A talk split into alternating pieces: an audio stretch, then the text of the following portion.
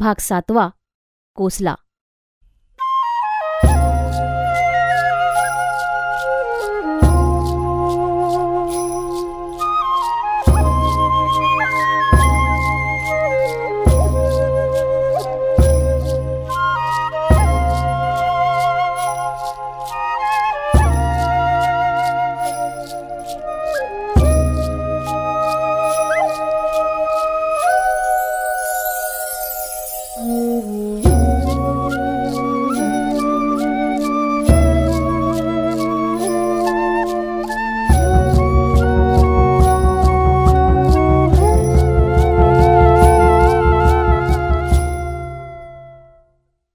तर हे पा पांड्या तू गाढव आहेस मी तुला आधीच सांगितलं होतं की झेपेल ते करावं.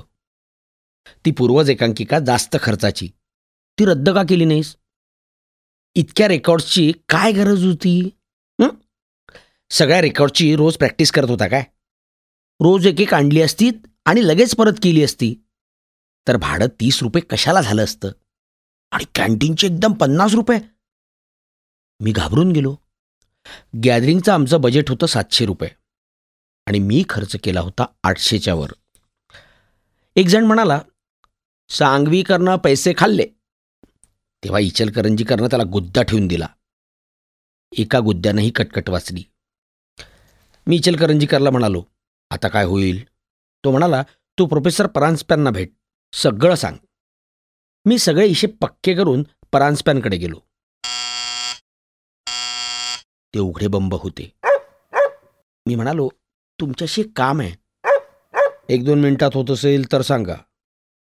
जास्त नाही दहा पंधरा मिनिटात होईल. अहो माझं आंघोळीचं पाणी आधीच निवलं आहे नाहीतर तुम्ही आंघोळ करून घ्या मी इथंच थांबतो. नंतर लगेच मला तास आहे. पण काय काम? माझं बजेट बिलं. मग उद्या परवा या. घाई काय? अहो परवा तर मीटिंग आहे. मग ते माझ्याकडे पाठ करून म्हणाले संध्याकाळी या.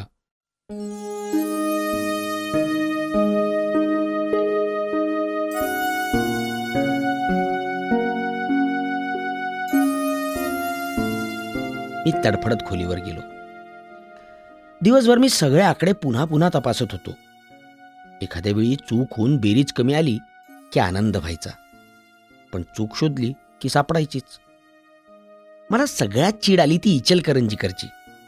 मधुमिलीन इचलकरंजीकर. आता त्याचं वजन दीडशे पाऊन.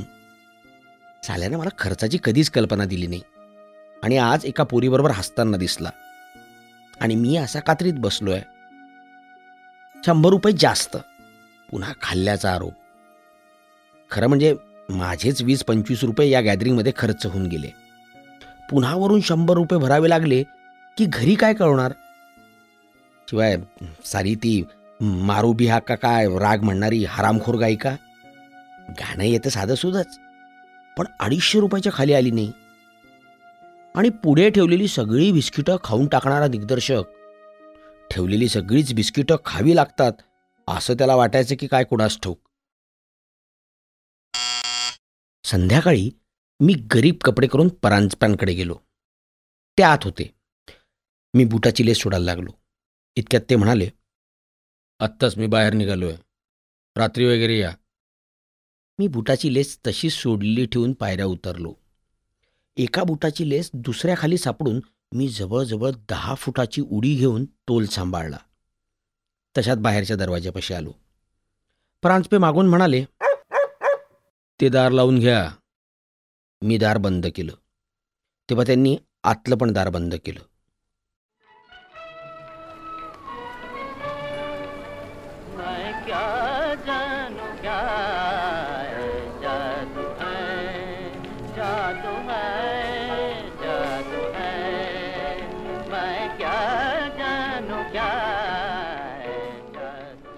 पुन्हा रात्रीपर्यंत मी मद्रासमध्ये सिगरेटी ओढत बसलो.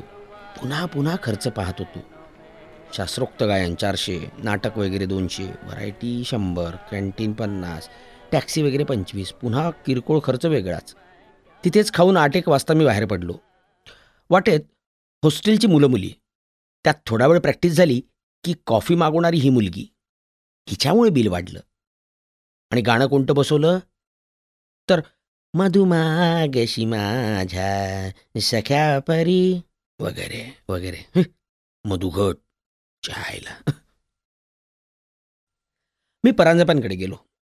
त्यांना सगळे हिशेब दाखवले. ते म्हणाले असंच मागे एकदा केव्हा पहा एकोणीसशे अडतीस साली झालं होतं. ते माझं जन्मवर्ष. कोण होतं पहा त्यावेळेचा सेक्रेटरी आह आत्ताच परवा भेटला होता तो. नंतर त्यांनी बराच वेळ त्याचं नाव आठवून पाहिलं. मला वाटलं हा गृहस्थ त्यांचं नाव का आठवू पाहतोय? त्यावेळेच्या सेक्रेटरीनं पण भरमसाठ खर्च केला होता. तेव्हा मी त्याच्याशी दोस्ती करावी म्हणून तर हा नाव आठवून मला सांगत नाही. शेवटी ते म्हणाले हां तो केसकर ह्यापुढे केव्हाही कोणी केसकर नावाचा माणूस भेटला की मला वाटायचं त्याला म्हणावं तुम्ही कधी कॉलेजात होतात काय? गॅदरिंगचं काय काय झालं होतं? शेवटी मुद्द्यावर येऊन ते म्हणाले त्यावेळी केसकरनंच वरचे जादा पैसे भरले होते. मी म्हणालो पण मी काही भरणार नाही. अगोदरच माझे स्वतःचे पंचवीस एक रुपये गॅदरिंग करता खर्च झालेत. तुमचे स्वतःचे पैसे आणि गॅदरिंग करता? तुम्ही ते काय म्हणून खर्च करावे? हे पा सांगवीकर. असं वेड्यासारखं माझ्यापुढे बोललात म्हणून ठीक आहे. मी वेगळ्या प्रकारचा माणूस आहे. पुण्या दुसऱ्यासमोर जर बोललात तर यात जरूर काहीतरी गडबड आहे असं तो म्हणेल. पण मी तसं म्हणत नाही. मग ते आत गेले. आणि मुठभर ओल्या भाजलेल्या शेंगा आणून माझ्यापुढे टाकून म्हणाले घ्या घ्या. त्यानंतर मी हिशेब पुढे केले.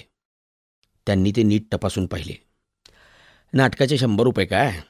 हे कसे? पु ल देशपांडे दहा रुपये? एका एकांकिकेचे? फुकट का नाही? बर. रिसीट कुठं आहे? असं सगळं पाहून झाल्यावर त्यावर शेंगाखाट टीका करून ते म्हणाले पांडुरंग सांगवीकर हे सगळं ठीक आहे पण तुम्ही अगदीच अव्यवहारी आहात असं मी म्हणेन. इंटरलाच हे उपद्व्याप करायला तुम्हाला कोणी सांगितलं होतं? बघू मीटिंगमध्ये काय होतं ते. मी काहीतरी करीन मात्र. थँक्यू आतापर्यंत मी वळण म्हणून पाच सहा शेंगा खाल्ल्या होत्या. पण सगळी टर्फलं गोळा करून म्हणालो ही कुठे टाकू? ते हसून म्हणाले ठेवा तिथंच. मी ती पुन्हा टेबलावरच काळजीपूर्वक ठेवली.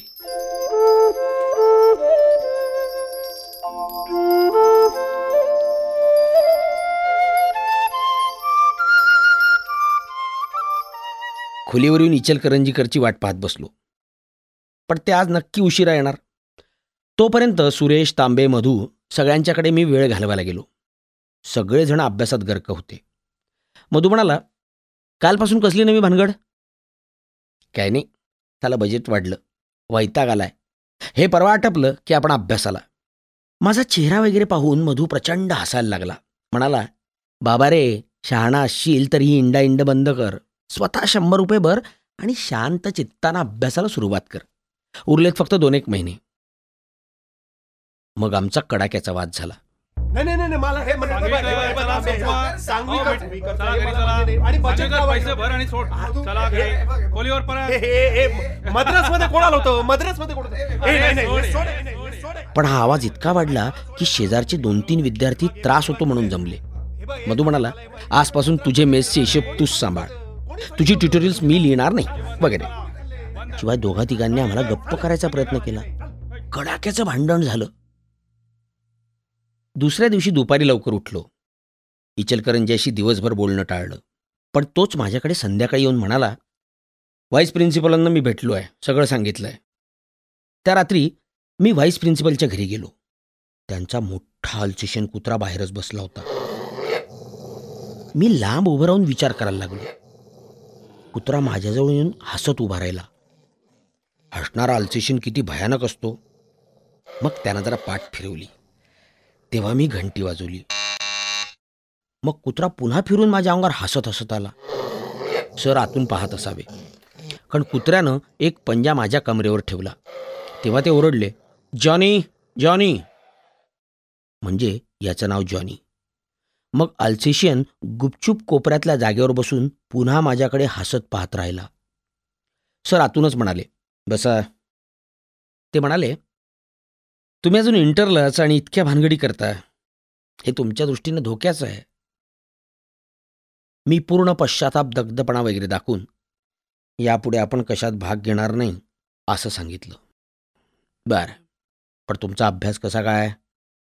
इंटरचा रिझल्ट फार कडक असतो. माहीत आहे ना? मी म्हणालो मी अभ्यासाकडे कधीच दुर्लक्ष केलं नाही. मी रोज रात्री अभ्यास करतो. पण खरं म्हणजे पुढे परीक्षेचा फॉर्म मिळावा म्हणून मला त्यांना भेटावं लागलंच होतं. मी मुद्द्यावरील हिशोबाचं पुडकं पुन्हा पुन्हा त्यांना दाखवायला लागलो. तेव्हा ते म्हणाले हे असं चालणारच पा हे बिलं तुम्ही अशी नेमकी जुळून ठेवणारच. नाही म्हणू नका हे असतंच. त्यात काय तपासायचं? असं दरवर्षी काहीतरी होतंच. उद्या आपण बरेचसे रुपये ऑफिसकडून ग्रँड करून घ्यायचे आहेत. काय ते बघू? बघू? पुन्हा बघू? मग मी हिशेबाच्या सुरळीकडे मीटिंग भरेपर्यंत काहीच लक्ष दिलं नाही. मीटिंगपर्यंत इचलकरंजीकरशी मी बोलणं टाळलं. झाला नालाय काय? पण तरी माझ्या बाजूनं फक्त तोच भांडला. त्यामुळे उलट माझाच तोटा झाला. कारण त्याचे शत्रू कमिटीत फार. मी घाबरण्यापलीकडे काहीच केलं नाही. नाही, नाही, नाही, मला-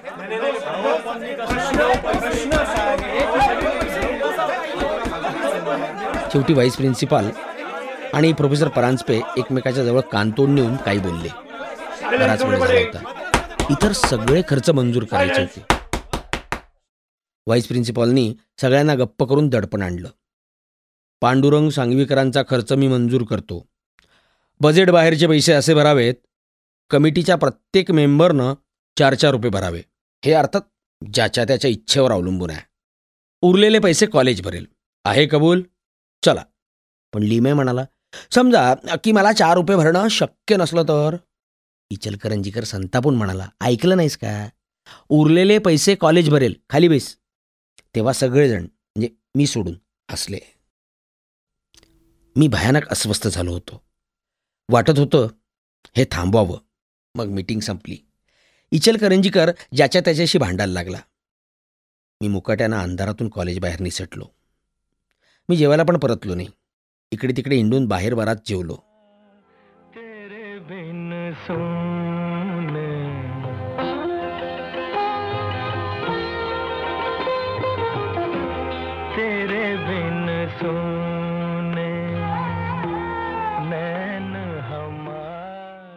मद्रासमध्ये सिगरेटी मागून सिगरेटी पीत बसलो. साला आपण असे धंदे करायचेच नाहीत. आपल्याला ते जमतच नाही म्हणून म्हणा की नकोच म्हणून म्हणा. भलत्या सलत्या क्षुद्र लोकांशी संबंध येतो. त्यांना मान द्यावा लागतो. आणखी बरंच. बारीक सारीक. मात्र यंदा नापास झालो नाही म्हणजे मिळवली. पण हे केलं नसतं तर आपण सुरेश तांबे मधू यांच्याबरोबर किती गमती केल्या असत्या. किती इंडलो असतो. एकटे दुकटे सहलीला गेलो असतो. वाचनाचा बेत पार पाडला असता गीतारहस्य संपवलं असतं. पण हे विचार आत्ताच कशाला? आधी परीक्षा. त्यानंतर मी वर्गात रोज नेमान जायला लागलो. पण बहुतेक अभ्यास संपतच आला होता. काहींनी तर शेवटचे तास घेतले. एकदा पुढे बसलो. तर एक प्रोफेसर मला म्हणाले तुम्ही नवीन दिसता. तरी माझ्या मागची मेसची कटकट उरलीच होती. सगळ्यात वैताग म्हणजे आचारी रोज संध्याकाळी हिशेबाची वही घेऊन यायचा आणि मी ती तपासून पाहायचो. रोज असंही विचारायचा की उद्या काय भाजी करू? मला भेंडीची भाजी आवडायची. म्हणून मी नेहमी म्हणायचो रामाप्पा रोज भेंडीची भाजी. मुलांनी तर एकदा मेसच्या नोटीस बोर्डावर असा उखाणा चिकटवला भाजीत भाजी भेंडीची पांडुरंग आमच्या प्रीतीची. पण एकदाचं मी ठरवलं की अभ्यासात व्यत्यय नको म्हणून मी रामाप्पाला सांगितलं की यापुढं जेवताना सुद्धा मला मेसचं काही विचारायचं नाही. सगळं काही वैद्याकडे. वैद्य हा बिचारा गरीब मुलगा. अगोदर वार लावून जेवायचा. मी त्याला रोज सकाळचं जेवण फुकट करून हिशेब सगळे सांभाळायचं काम दिलं. मेसची कटकर तर गेली. इचलकरंजीकरशी संबंध तोडावाच लागला नाही. लवकरच बंगलोरला त्याची लष्करी ऑफिसर म्हणून निवड झाली. परीक्षेच्या अगोदरच हॉस्टेलला रामराम करून तो नातेवाईकांकडे राहायला गेला. जाताना मला त्यानं त्याच्या शिकवणीच्या वह्या दिल्या. तो म्हणाला तर पांडुरंग महाराज आम्ही तुम्हाला त्रास दिला आहेच पण या वया फक्त वाचा प्रश्न ह्यातलेच येतील. मी ह्या वह्या निष्काळजीपणानं कोपऱ्यात फेकून दिल्या.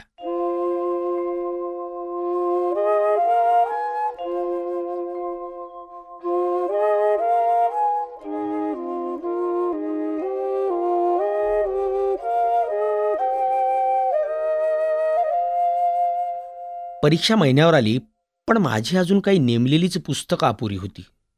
ती मी इतकी भराभर संपवली की सगळी संपल्यावर तांब्यांच्या नेमक्या कवितेत काय आहे? किंवा कॉर्डिनल न्यूमनला युनिव्हर्सिटीबद्दल नेमकं काय म्हणायचं आहे ते मला आठवे ना मग मी अतिशय घाबरून गेलो. तेव्हा मधू सुरेश तांबे वगैरेंच्या बरोबर मी परीक्षेवर बोलत बसलो. आम्ही हिशोब केला की सत्तावीस दिवस आणि आठ पेपर. म्हणजे एक एक पेपर तीन तीन दिवसात कायमचा बाद केला पाहिजे. तरच काही जगण्यात अर्थ आहे. मग मी घरी आल्यावर तीन वाजेपर्यंत जागून एक मोठं टाईम टेबल केलं. मध्यंतरी सुरेश चहासाठी आला. तो म्हणाला त्यापेक्षा शेक्सपियर संपवता आला असता एवढ्यात. मी आत्ताच संपवला. मी त्याला विचारलं माझे दिवस ॲक्टिव्हिटीत गेले पण तुझा अभ्यास कसा झाला नाही? तो म्हणाला ए म्हणजे? मी काहीच करत नव्हतो म्हणून अभ्यासच केला पाहिजे असं तुला वाटतं काय? अभ्यास नाही तर स्टेज एवढंच करता येतं काय? तो गेल्यावर मी सकाळपर्यंत जागून आणखी दर पेपराचं एक असं तारीखवार टाईम टेबल केलं. तारीख एक ते तीन लॉजिक चार ते सहा दुसरं लॉजिक सात ते नऊ इंग्रजी वगैरे वगैरे असं. तेव्हाच मनी ऑर्डर आली. वडिलांनी लिहिलं होतं तुझी परीक्षा केव्हा आहे? तुला शेवटचे अडीचशे पाठवत आहे तरी अभ्यास नीट चालू दे. मी घाबरून गेलो. शेकड्यामागून शेकडे खर्च आणि परीक्षेची खात्री नाही. तेव्हा महिना अखेर आली होती. एक दोन दिवस आरामात काढून मग गाढवासारखा अभ्यास करायचा. मग मी वीस पंचवीस रुपयाचं महिनाभर लागेल एवढं डोक्याचं तेल घासलेट साखर चहा साबण इत्यादी आणून एक दोन दिवस मजेत घालवले. टाईम टेबल सुरू झाल्याबरोबर सपाटून अभ्यास सुरू झाला. मी कधीकधी तीन चार तासच झोप घ्यायचो. पुस्तकं फारच पाल्हाळीक वाटली म्हणून मी गाईड्स विकत आणून पाठ केली. इंग्रजीच्या इचलकरंजाच्या वह्या मी एकदा चाळल्या. तेव्हा वाटलं की पुस्तक बिस्तक बंद. त्या वह्यांनीच खरं म्हणजे माझे दोन पेपर नीट झाले. नाहीतर खलास. Ichalkaranjikar the great. मला एकदम आत्मविश्वास आला.